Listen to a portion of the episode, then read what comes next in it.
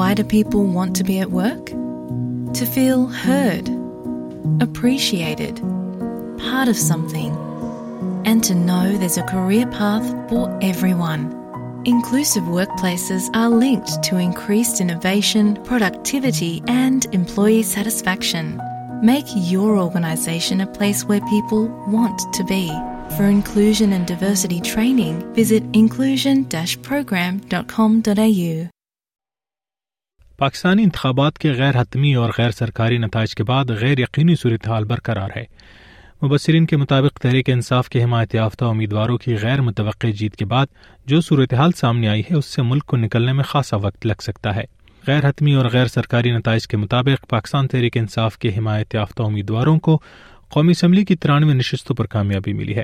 اس کے بعد دوسرے نمبر پر پاکستان مسلم لیگ نون ہے جسے غیر سرکاری حتمی نتائج کے مطابق قومی اسمبلی کی پچہتر نشستیں ملی ہیں، جبکہ پاکستان پیپلز پارٹی کو قومی اسمبلی کی چون نشستوں پر جیت ملی ہے.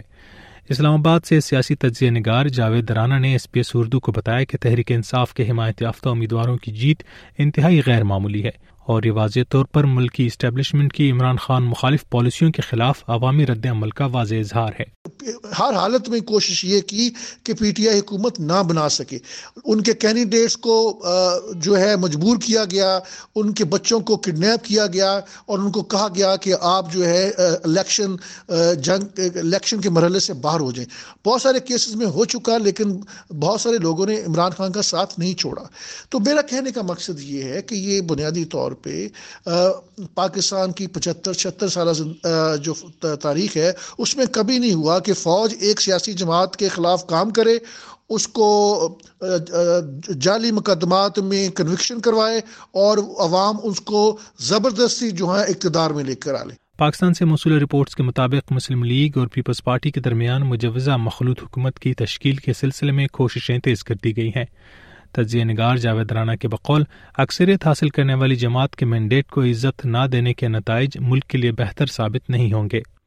تو اسی طرح میرا میرا خیال یہ ہے کہ یہ اگر یہ ججز نے عدالتوں نے انصاف نہ کیا تو پاکستان کے حالات مخدوش رہیں گے. یہاں پہ ایک سیاسی پولیٹیکل ڈی اسٹیبلائزیشن رہے گی اور معیشت جو جس کا پہیہ پہلے ہی نہیں چل رہا، میرا خیال ہے کہ وہ بھی آنے والے دنوں میں چل نہیں سکے گی. حق تو یہ ہے کہ جس کا مینڈیٹ بنا بنا ہوا ہے فوج کو اس کو چلنے دینا چاہیے.